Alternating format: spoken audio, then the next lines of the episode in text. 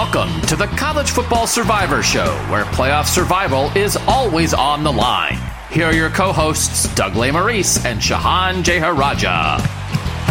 Thanks to you guys for joining us again. We're going to make our picks here on the College Football Survivor Show. We've been doing this since July, and here we are.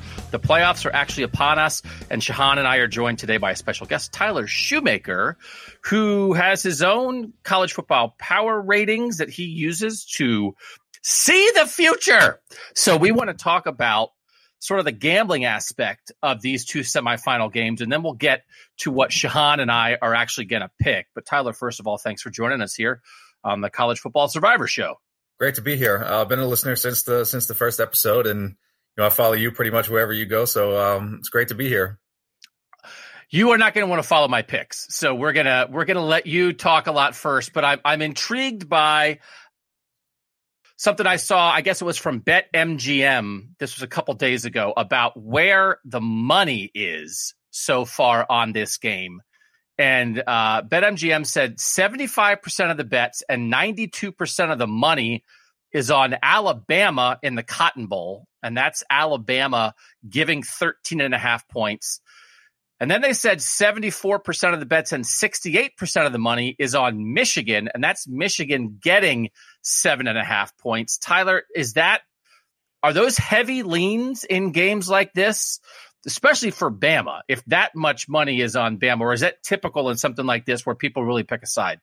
I think I think it's typical of a Bama game.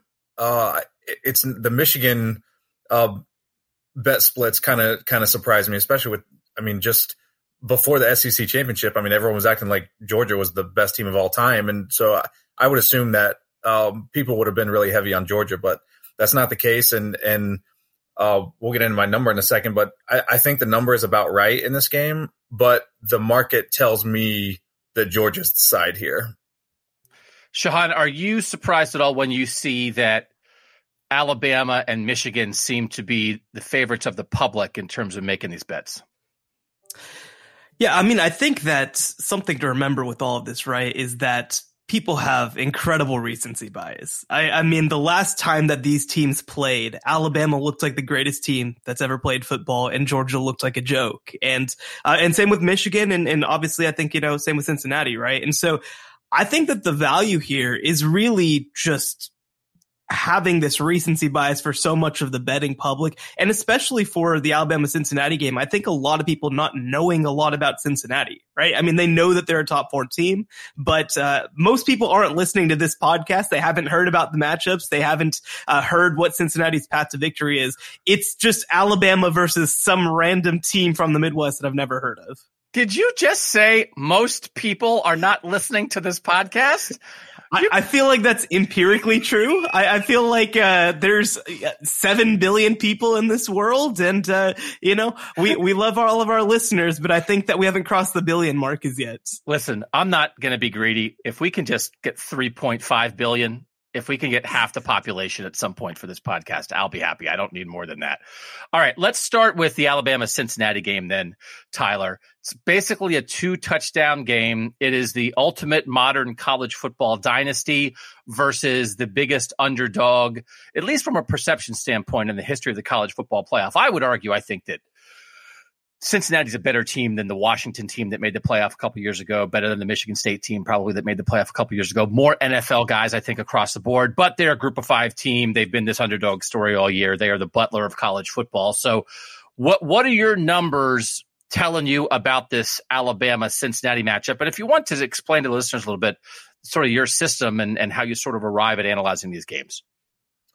Yeah, so I make this I make this line nine and a half uh, so I, I, think the 13 and a half is, is really inflated. And to me, it's more about the books knowing that they're going to get a ton of Alabama action so they can kind of protect themselves against that by offering an inflated number. Um, and earlier, the, the, last time you and I had talked, the, the number was actually 14. So it has dropped a half point. I still would, would take Cincinnati plus 13 and a half. Personally, I would, I would wait live uh, and try to get a 14 just to, just to be safe and get that, uh, get that hook. But uh, the other thing I like about this game, I'm probably not going to bet the total, but if you don't trust Cincinnati to cover, I do like the over. So the way that would break down in, in my mind is if you don't like Cincinnati to cover, then you think Alabama's going to come out and kill them and do whatever they want. And if that's the case, this game's going to go over. Uh, I, I, project the the total at 59 and a half. It's currently at 57 and a half. So you're getting, you know, almost a field goal value there. So that's that's the way I would look to bet this game. In terms of how I arrive at, at these numbers, um, there's you know, there's a lot that goes into it.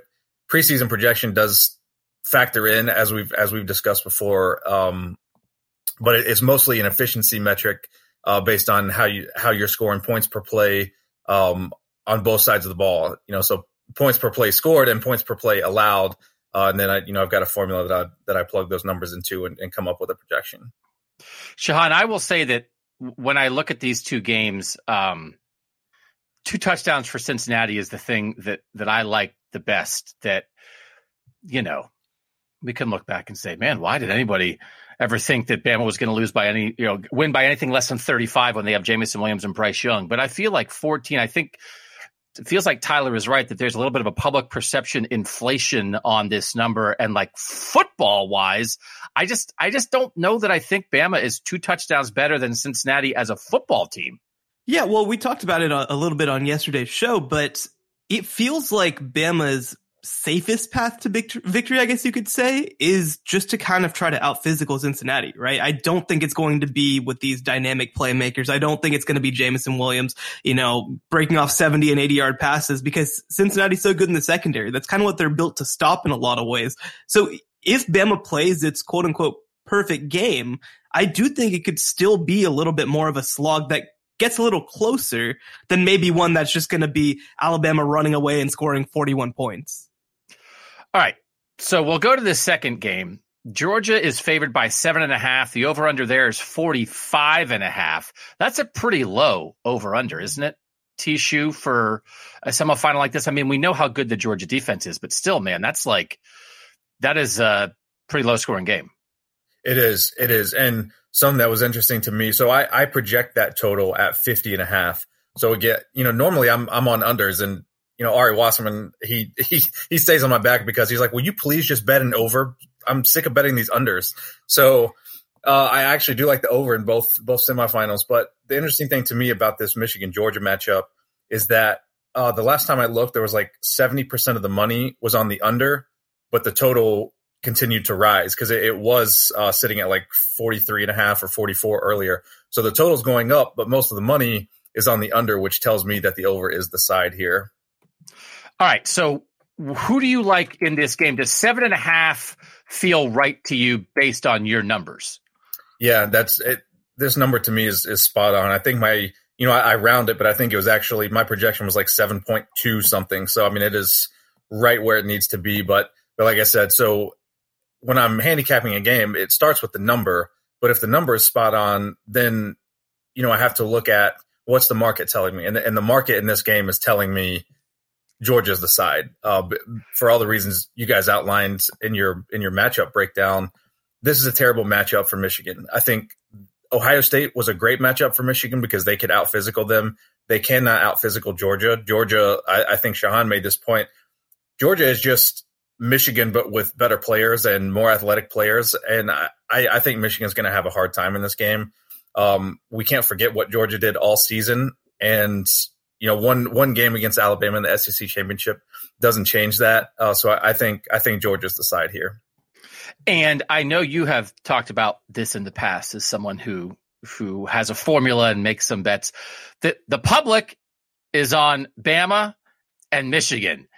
And sometimes T-Shoe in the past you have said if the public really likes something, that really makes me want to go the other way. Are you feeling any of that in these two semifinals? Yeah, ab- absolutely. That that does that does play a factor, and it's so I, I do look at you know who the public is heavy on, uh, and and the public is heavy in in both of these games on Michigan and Alabama, but more so when the public is heavy on one side, but the line moves a different way. So you know if you've got eighty percent of the bets on Alabama, but the line goes from minus fourteen to minus 13 and a half, that tells me that there's some smart people putting money on Cincinnati and like I, I mentioned the same thing with Georgia Michigan total. You know, if most of the money's on on the under, but the total continues to rise, that tells me that the over is the, the best bet in this game. All right. So your number one best bet of the semifinals, either with picking a side or picking an over under would be what then? If somebody's like, you know what? I got, I got some Christmas money. Santa came down the chimney, dropped the 10 spot right in the stocking and it's burning a hole in my pocket. I'm ready to go big. I, I got 10 bucks for one bet. T shoe. What is it? That's tough. Uh, I, I think it would be the Michigan Georgia over. Um, if you want to split that, I would I would uh, go with the Cincinnati side uh, as probably a close second, but I, I think the the Georgia Michigan over. Um, you know Stetson Bennett, who we've all taken a turn at making fun of at some point, some more than others. Doug, um, he actually I saw a stat the other day. I mean, his yards per attempt is actually really good, so they actually do have a really efficient passing game. Uh, I know we don't necessarily think of them in those terms, but I, I do think they're going to be able to pass the ball a little bit. And if they can do that combined with their run game, I think they're going to score really efficiently. I, I, don't look for Georgia to have to punt very much in this game. And if Michigan can do anything offensively, you know, this total is so low that I, I think it goes over pretty, pretty easily. All right. I hope Santa brought you some cash because T-Shoe is going to win you some money. Tyler, uh, if people want to follow you again, college, you know, sports betting is, is becoming more prevalent around the country. For instance, in the state of Ohio, it's coming in 2022. There's a lot of states that have it already. You give out for free some picks sometimes uh, on your Twitter. How can people follow you? Yeah, definitely follow me on Twitter at Buckeye Tie 23. Uh, I give out best bets and just any any kind of betting nuggets that I come across that are that are helpful. I give all that out for free on my Twitter. So uh, love love interacting with with people on there and and you know trying to win some money together. All right, T thanks for the time, man. We will be right back after this break, and Shahan and I will start making our picks on the College Football Survivor Show. The College Football Survivor Show, where playoff survival is always on the line. Back on the College Football Survivor Show, thanks again to Tyler Shoemaker. We just did another pod where we did nine burning questions about the playoff. Jameson Williams, Brock Bowers, Josh Gattis, Desmond Ridder, sort of big picture stuff. Who's going to be the best running back in the play in the semifinals? Who will be the best quarterback? Which assistant coach is the most important? So direct you uh, you guys to that, and then of course we have our Tuesday show for Apple Podcast subscribers only. If you just want a little bit more of us, it's two ninety nine a month to subscribe to that, and then you get the second show every week. We're doing an extra show this week because it's playoff week. So we're giving you two freebies and one Apple Podcast show. We're going to start making our picks with Georgia Michigan. And I will just say off the top that I don't try to be this way. I am the way I am. I am not a hot take specialist. I never say anything that I don't believe. I cannot imagine going through this career, Shehan, and like saying and writing things that you don't actually believe? Because I get enough crap for people for stuff I do believe. I can't imagine just doing it like, I'll just throw it out there, even though I don't think it. I always believe what I say, but I was talking over my possible picks with my daughter on Wednesday night, and uh, she said to me, You know how you always try to be different? Just go with the general consensus sometimes because it's that way for a reason. So that might give you a little bit of an idea of how I'm thinking about this because I'm telling you, man, my best bet, I think, for these semifinals would be to go against the public and really believe that Georgia is going to handle this game against Michigan fairly easily and in a way that covers the seven and a half. But let's start with your reasoning and your pick on Georgia, Michigan. Yeah, so look, Georgia is not a perfect football team. I think that we certainly saw that against Alabama. Um, but neither is Michigan. I, I think that that Michigan really plays into what Georgia wants to do defensively, especially, and even even offensively. I think that uh, I, I, think that Georgia is built to kind of go up the middle, and Michigan's kind of built to deal with the edges in a lot of ways, you know. And so it's really going to come down to whether Georgia can have consistent running success because, you know, you mentioned Stetson Bennett. I, mean, Stetson Bennett on play action averages 14 yards per attempt. Without play action averages eight yards an attempt. He, uh, he completes 88% of his passes on screens and 59% on everything that's not a screen. So if you can make the game hard for him And if you can stop the run and really put the game in his hands, that's how you beat Michigan, or that's how you beat Georgia, rather.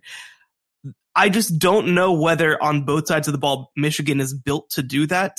Uh, I th- I actually would probably lean towards the under. I think that you know Georgia hasn't allowed more than 17 points before that Alabama game, and I think their defense is going to look a little more like that. And uh, I, I think that Georgia's going to take care of business in a game that maybe the score ends up being only like 10 or 13 points, but I think maybe never feels close.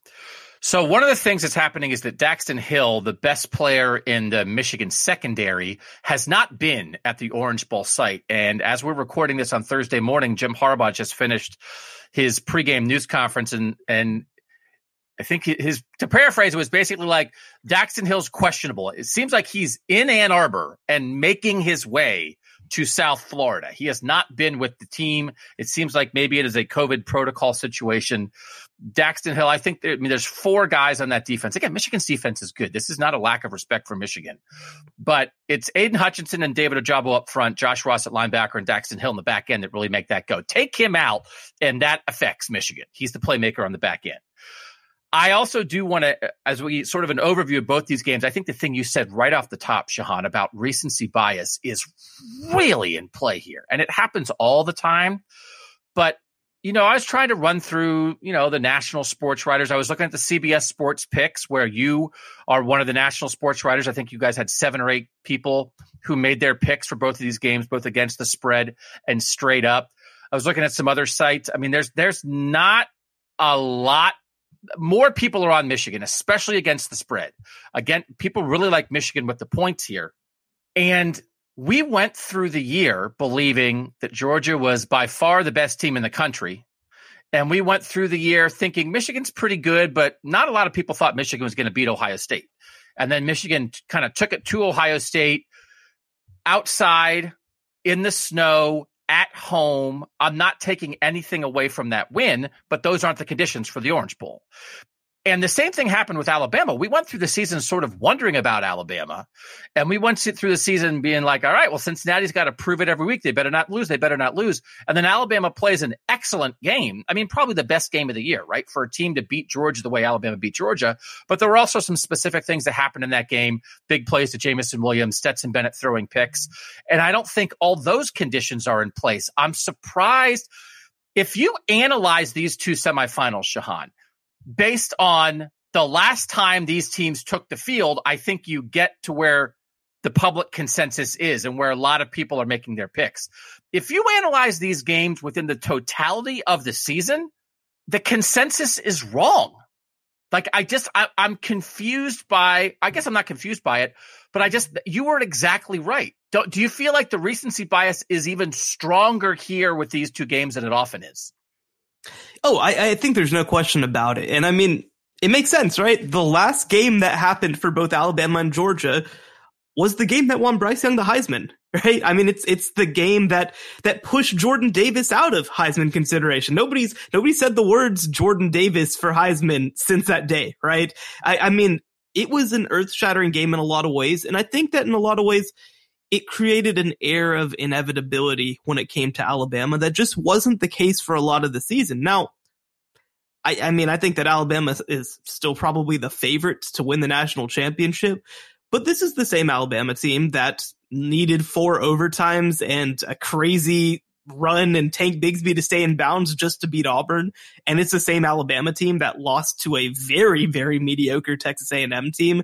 And it's the same Alabama team that didn't look good against a whole bunch of other teams too, like LSU and Florida. So this team is not unbeatable. And, and that clip right there that I just said is why Will Anderson's decided that, uh, by only being the overwhelming favorites and not the perfect team in the history of football that actually they're being disrespected. But, but seriously, I, I mean, this is not the same level of Alabama team. I, I've mentioned it before. I think that Nick Saban seems to be enjoying the ride a little bit more this year with this team than in usual years. And I think it's because he knows this team probably isn't actually good enough to, to be here And even in a rebuilding year, even in a year where the team hasn't really played all that well, they still have a chance to win Nick Saban another national championship.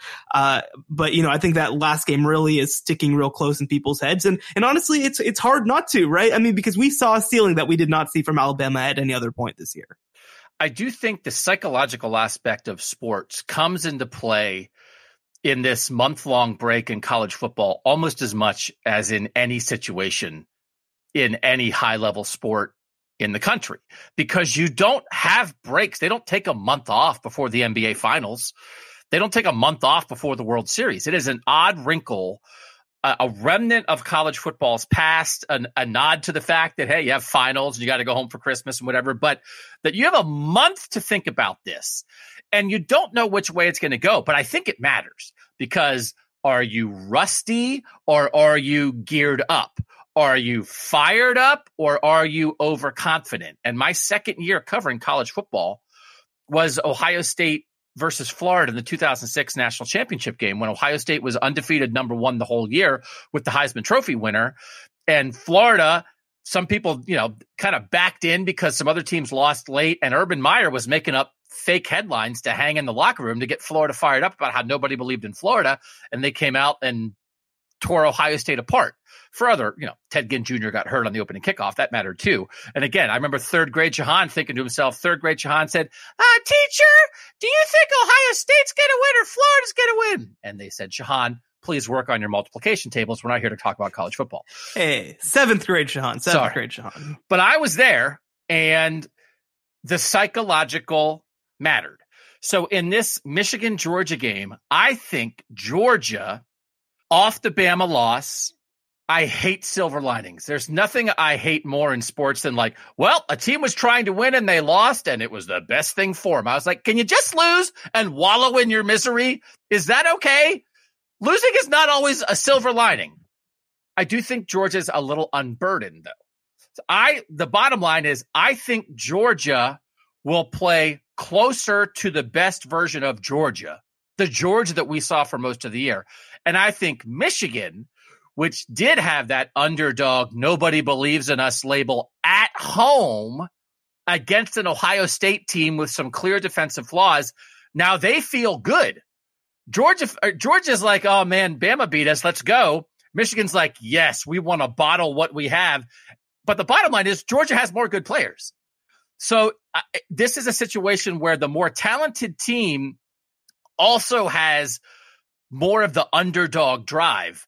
And the less talented team, not that Michigan's not talented, but the less talented team is feeling confident. I don't like any part of that. I don't like Daxton Hill not being around.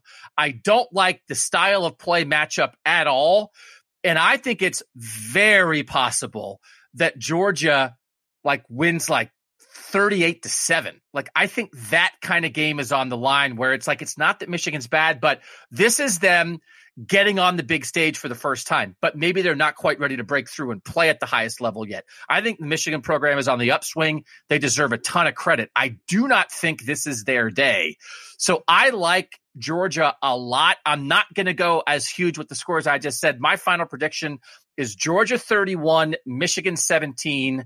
I'll take the slight over. I was dancing around with the numbers. I was right on the over under 45 and a half line.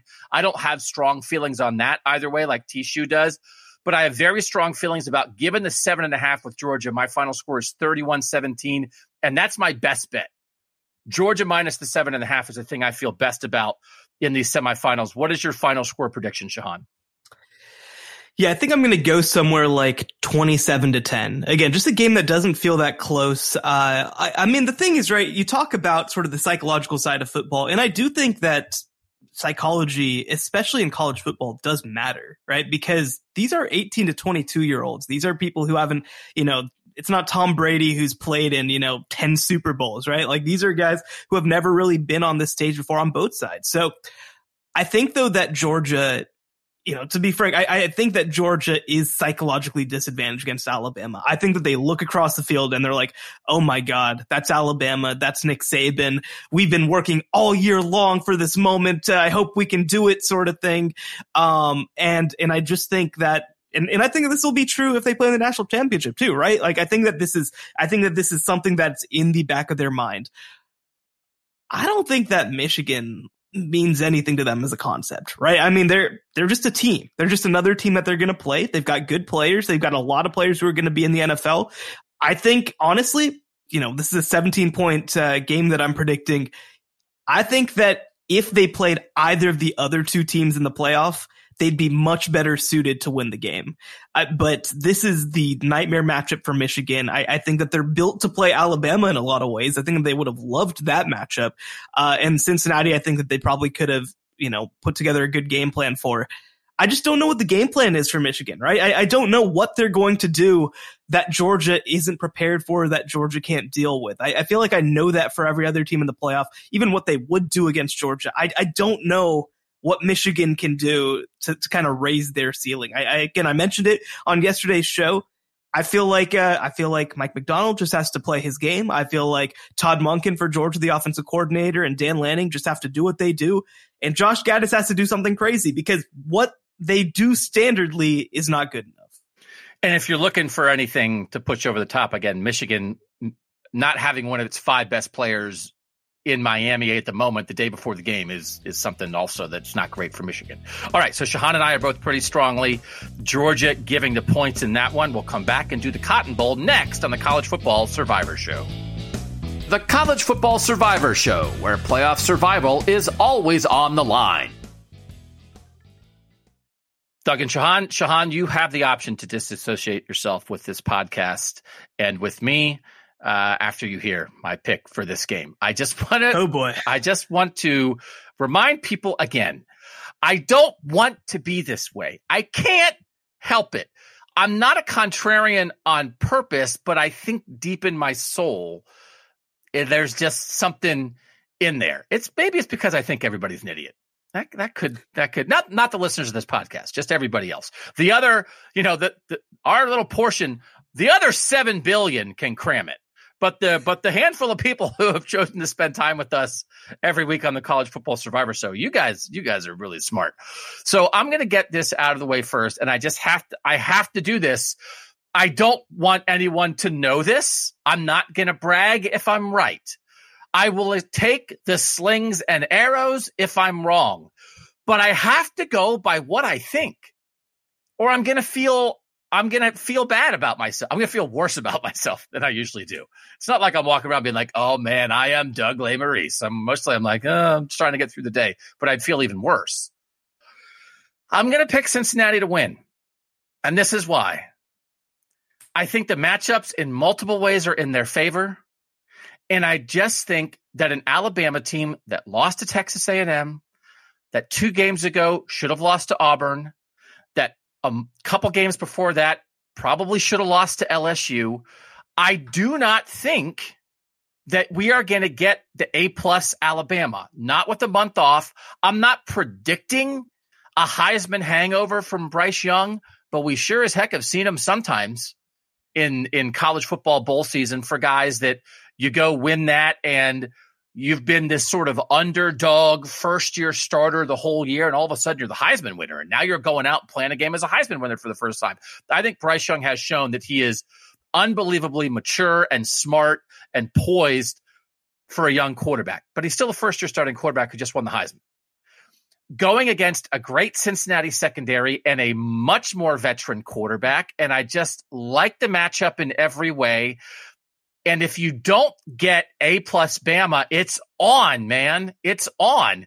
And a year ago, Cincinnati in a bowl game against a Georgia team that I don't think was all that different from this Alabama team. Cincinnati was right there. They didn't win, but they were right there all game. And now I think they're better. So I, I, I don't, I tried to look, Shehan. I, I found like one person like among oh there's 20 national guys on this site making picks and 20 national guys over here. I found one person that picked cincinnati. I didn't know. I'm not trying to be the guy so i can take credit that 100 people picked bama and two picked cincinnati and i was one of them. I just have to be true to my analysis of the game.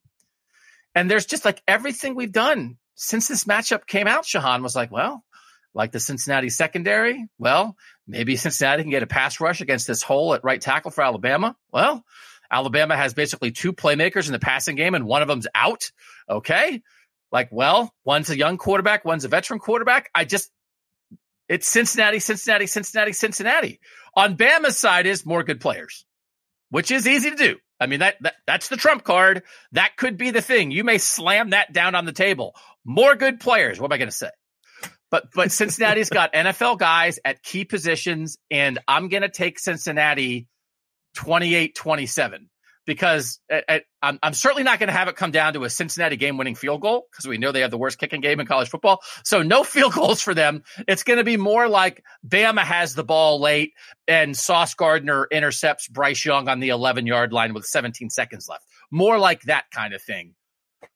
I just uh, to I just have to do it. I have to pick Cincinnati. So I did, which is what I love Cincinnati plus 13 and a half. Yeah. No, I, I think that Cincinnati plus 13 and a half is an absolute no brainer. I, I don't even really understand the like game script that gets Alabama to a, a 17 point victory, right? I mean, I, I don't even know what that really looks like. I, I, I certainly am picking Cincinnati to cover. That's easy. Um, I don't know if I can get all the way there. And, and yes, it's because I'm afraid of disrespecting Bama. I'm afraid. I'm afraid. Uh, I do think that it's going to be really close. I think that it's probably going to be a little lower scoring than uh, than people expect because I do think that these teams match up pretty well.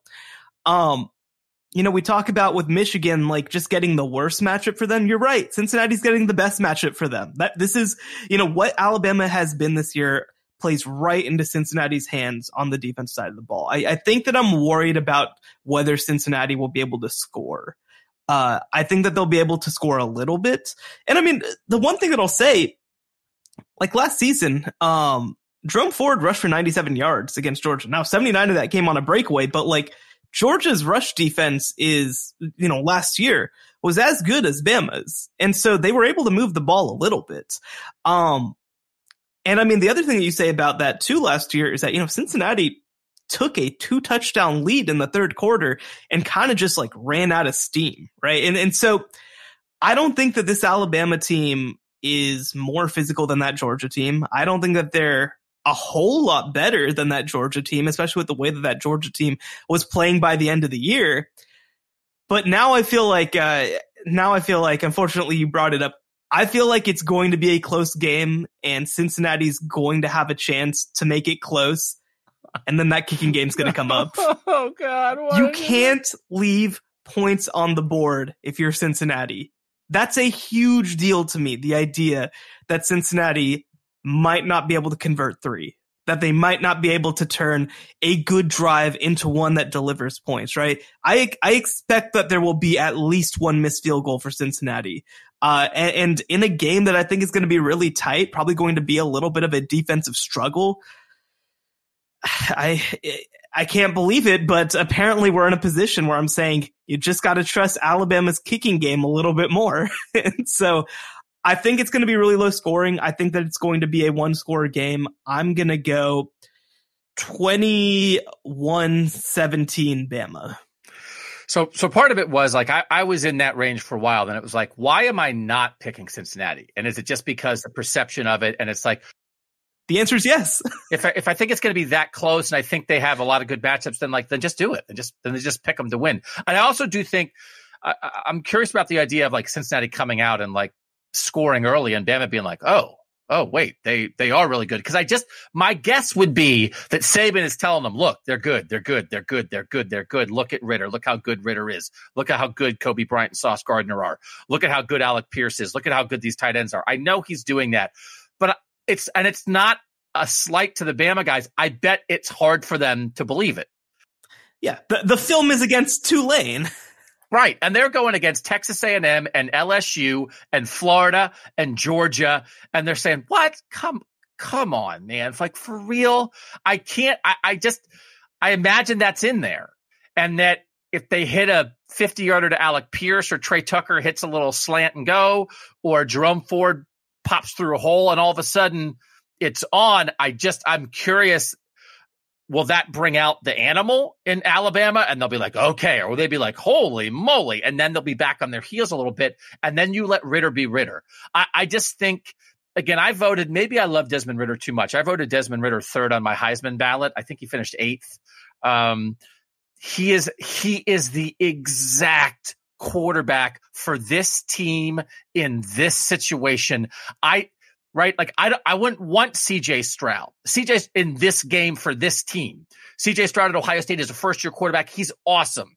Give me the guy in his fifth year who's been there from the jump, who was recruited by Tommy Tuberville, who was inherited by Luke Fickell, who has played and played and played and seen it all and been on a team that for two years hasn't been able to lose a regular season game or everything would explode. Give me them.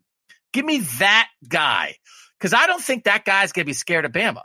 And I think in the end, I think this is, I think Cincinnati is unburdened because they've gotten there. I think Cincinnati will play its best game, and I don't think Alabama will play as well as they did against Georgia for psychological and matchup reasons. And if then you get the best of Cincinnati and you get some version of the Bama team that played LSU, Auburn, or Texas A&M, that's why I think Cincinnati can win, and that's what I think you're going to get. If you get the team that beat Georgia, then it's over. I just don't think you're going to get that. And then again, we can't overlook Metchie being out. I, you know, I was listening to something on, you know, the ESPN bowl game. I don't know the other, and it's like, oh, John, and like it's you just make these assumptions at places with super talented guys that you can lose an elite player and just fill in with the next elite younger player.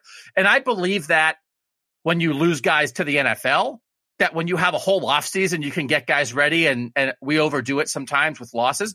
But in the middle of a year, late in the year, in the last game, when that guy's been working with the second team all year, and Metchie's been the leading receiver in terms of number of receptions, I don't think you flip a switch on that. And I think that's really going to affect Alabama.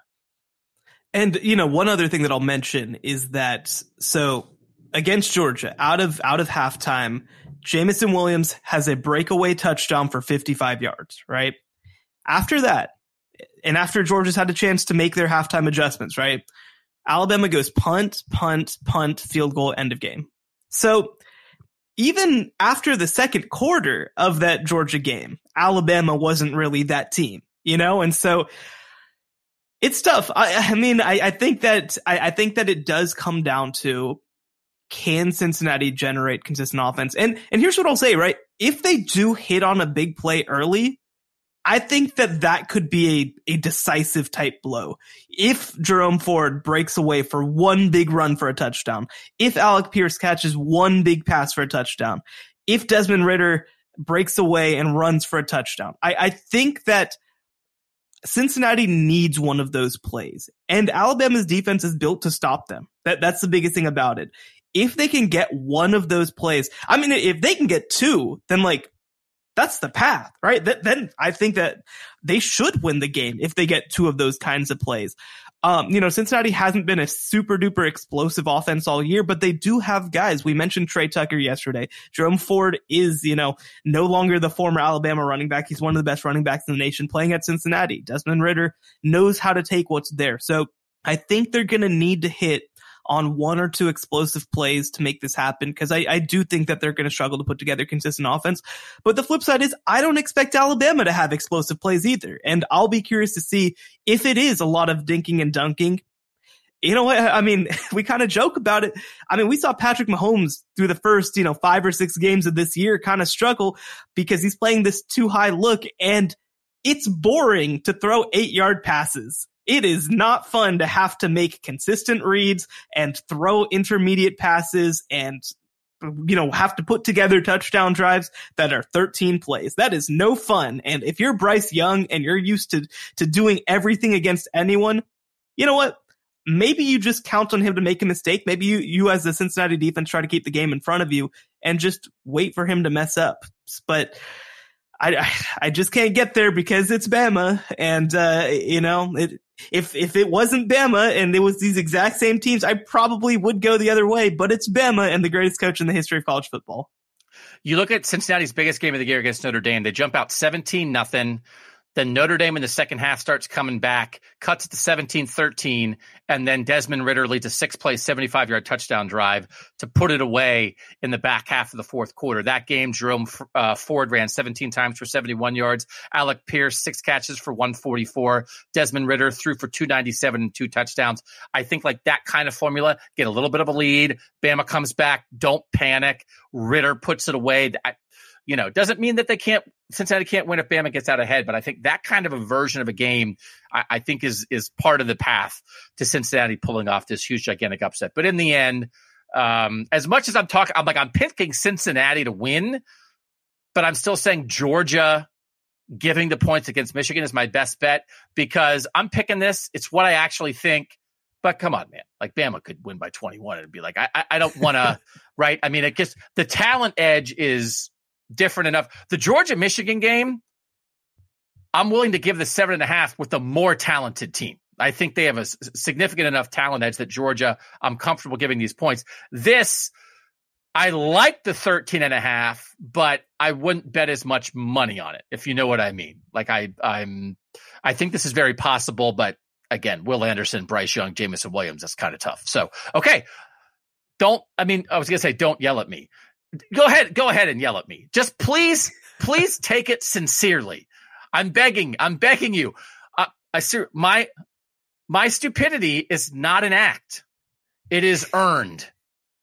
It is real. So it's just what I think. I will say, you know, the, the funny thing is, right? Like, I think that I think that sometimes for me, I I sometimes do the opposite, right? Like when I feel like I believe something, I almost like question it, especially when it's per se something that like I've looked at for long enough, right? So so one example is like, you know, with me, I mean, I graduated from Baylor, right? And like I covered Baylor for a while. I'm still around the team quite a bit.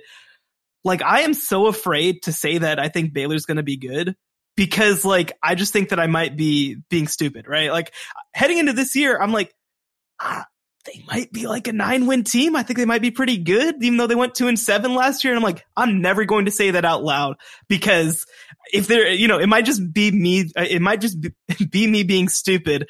Uh, and like, I was right, right? Like, I, I thought that that team had a chance to be good and I was right. And heading into this game, I'm like, man, Cincinnati, they match up really well. I'd love to see it happen. Like, I think they would be great for the sport but maybe I'm just being stupid. Maybe, maybe I'm just talking myself into it. Maybe I'm just, maybe I'm just gaslighting myself. And so I, I once again am, uh, am going a little bit against my gut and, and sticking with Bama because I just, who knows? Maybe I'm just being stupid. I'll just tell you, Shehan, little advice from an old guy to a young guy. I have been true to myself since I got into this profession, and I am currently the co-host of a podcast listened to by 3.5 billion people. So what else do you want? Proofs in the pudding, brother. All right. Thanks to you guys for listening to our picks pod. We invite you to go back, listen to our Wednesday pod, nine burning questions about the two semifinals. Tuesday pod was Apple Podcast listeners only, but we talked about Stetson Bennett a lot in that game. And then again, during this month, we did a huge hour long breakdown on Cincinnati, Alabama, huge hour long breakdown on Georgia, Michigan. We sort of outlined some of our thoughts even deeper on those two podcasts. You can find them in the feed while you're listening to this for now. So next week, we're not going to jump on and do stuff like right after the semifinals because it's New Year's Day and there's a bunch of other bowl stuff going on. We'll be back next week though.